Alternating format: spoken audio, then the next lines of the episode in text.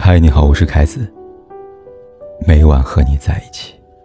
有多久没见你？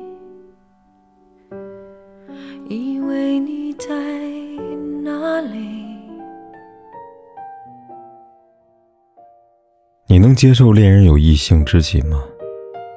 针对这个问题，综艺姐妹们的茶话会特意调出了一份“五二零中国单身男女婚恋观调查报告”。根据报告显示，百分之七十四的男性和百分之七十七的女性拥有异性知己。与此同时，超过百分之七十的九零后介意自己的伴侣有异性知己，而百分之六十四的单身男性和百分之八十一的单身女性则无法接受恋人与异性知己之间有话聊。这份数据中不难看出，大多数人还是比较介意异性知己的存在。对此，嘉宾也发表了自己对异性知己的看法。主持人大佐讲了自己的亲身经历，曾人问过他，做高圆圆的男闺蜜赵又廷会不会因此吃醋呢？大佐说，最好的办法就是跟男方也成为最好的朋友，成为朋友的话可以减少很多麻烦。不得不说，大佐的办法极少人可以做得到，毕竟你想买一送一，也得要看对方是否能够需要你这样的朋友，因为你无法保证人人都是赵又廷。另一边，嘉宾颜如晶则说道：“没有异性知己怎么可能呢？但如果男朋友介意异性知己，就必须让异性知己靠边站，身边的位置留给适合的人。”而嘉宾乃万觉得，异性知己是比朋友更好的友谊，但是发展不到爱情。他的说法与嘉宾杨离子提到的一个词汇 “friend zone” 不谋而合。在美国，朋友地带指的是。一旦将异性知己放进这个区域，就很难爬出来，也就不会出现超越友谊的关系。乃万和杨丽子的发言，其实就是大多数人对异性知己最直接的描述：有达以上，恋人未满。但是说是恋人未满，谁知道哪一天恋人只在不经意间就满了呢？而到了那时候，两人之间又该以什么样的身份相处呢？想到知乎上有网友提出如何看待恋人的异性知己的问题，一位网友回答。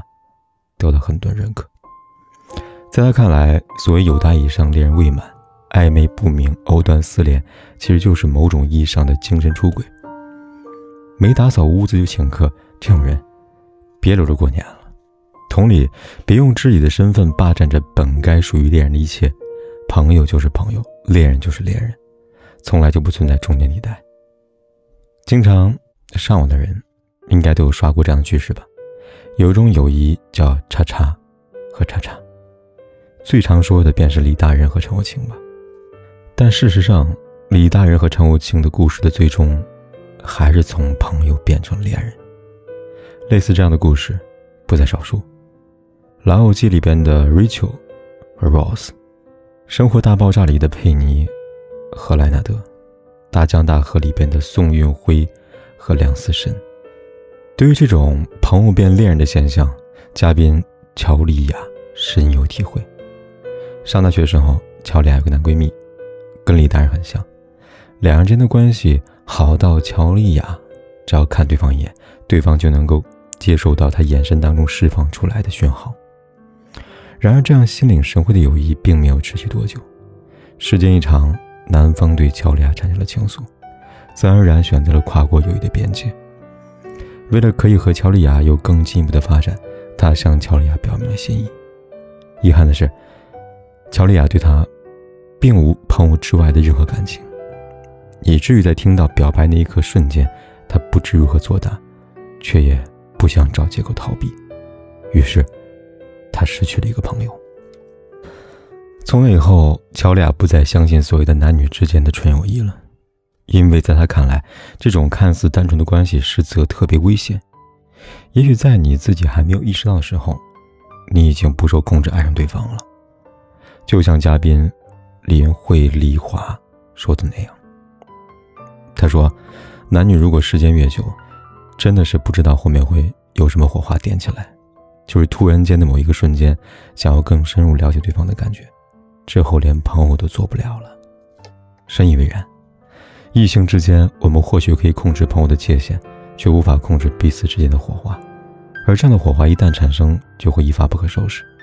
最终等待他的，不是成为恋人，便是成为陌路人。诗人顾城在《避免》里写道：“你不愿意种花，你说，我不愿看它一点点掉落。是的，为了避免结束，你避免了一切的开始。相比那些为了避免朋友变成恋人，为了防止友谊变质，从而杜绝伴侣和异性来往，禁止语言上有过多交流的人呢？要知道，大多数人之所以会排斥异性知己，其实根本原因在不在于异性。就拿嘉宾赵小棠的话来说，我觉得可以有男闺蜜的存在，但是我就是会分清界限，特别是有了男朋友之后，我会让我男朋友有安全感，让他知道男闺蜜只是我朋友，我不会因为他抛弃你。归根究底。不愿接受异性知己，其实是不愿接受异性之间拥有逾越边界、失去分寸感的关系。来说一个读者的故事吧。前些日子，小秋跟男友分手了，理由也是因为异性知己。两个人刚在一起一个月，男友就曾跟小秋坦白过自己有一个超过十年的异性朋友。当下小秋还未说什么，男友便对小秋说：“你别问我你们两个之间选谁。”我肯定选他，毕竟我们认这么多年了。一般人听到这样的话，心里面难免会膈应吧。但小秋不一样，在她看来，男友是个有情有义的人，而且只是朋友，没有什么好担心的，自己应该信任对方吧。然而在一起时间越久，小秋越觉得，男友和对方与其说是朋友关系，倒不如说是离不开对方的关系啊。他们之间有一种无形的默契。谁都无法介入其中，包括小秋。甚至于，当小秋跟男朋友约会时，男友也会叫上对方。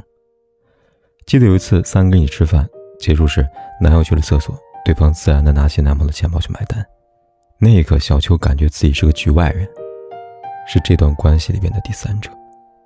于是，她没有跟男朋友说一声再见，赶在情绪失控之前落荒而逃。在这封信的结尾，小秋这样写道。分手一个月后，他才告诉我，其实对方是他多年爱而不得的人。虽然两个人没有在一起，但想能够以朋友相处，离他近一点，也是好的。现实生活中，类似这样的故事太多了。明明有着爱人，却打着朋友的幌子，偷偷爱着别人。自以为深情，其实是自私吧。节目采访时，奈婉再次。谈到异性知己，她说：“我对我的男闺蜜有分寸感，我男闺蜜对我有分寸感，那我们之间绝对不会有什么越界的事情。这样子的话，是合理的。能否接受异性知己，关键在于双方之间是否存在必要的分寸感，而这分寸感，也是你给予伴侣的绝对安全感。有了这样的安全感。”又有谁会去计较异性知己呢？所以，请记住，任何人、任何关系，一旦丢了分寸，就不再美丽了。谁知道你背影这么长，回头就看到你。过去让它过去，来不及从头喜欢你。白云缠绕着蓝天，啊，如果不能够永远走在一起，也至少给我们怀念的勇气。拥抱的权利，好让你明白我心动的痕迹。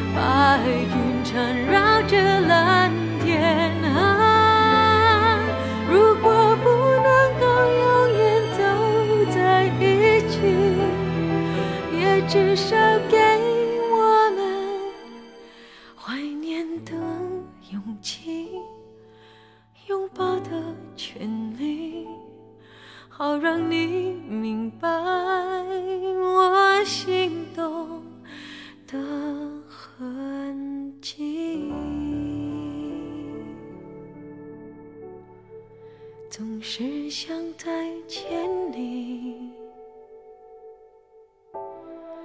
还试着打探你的消息。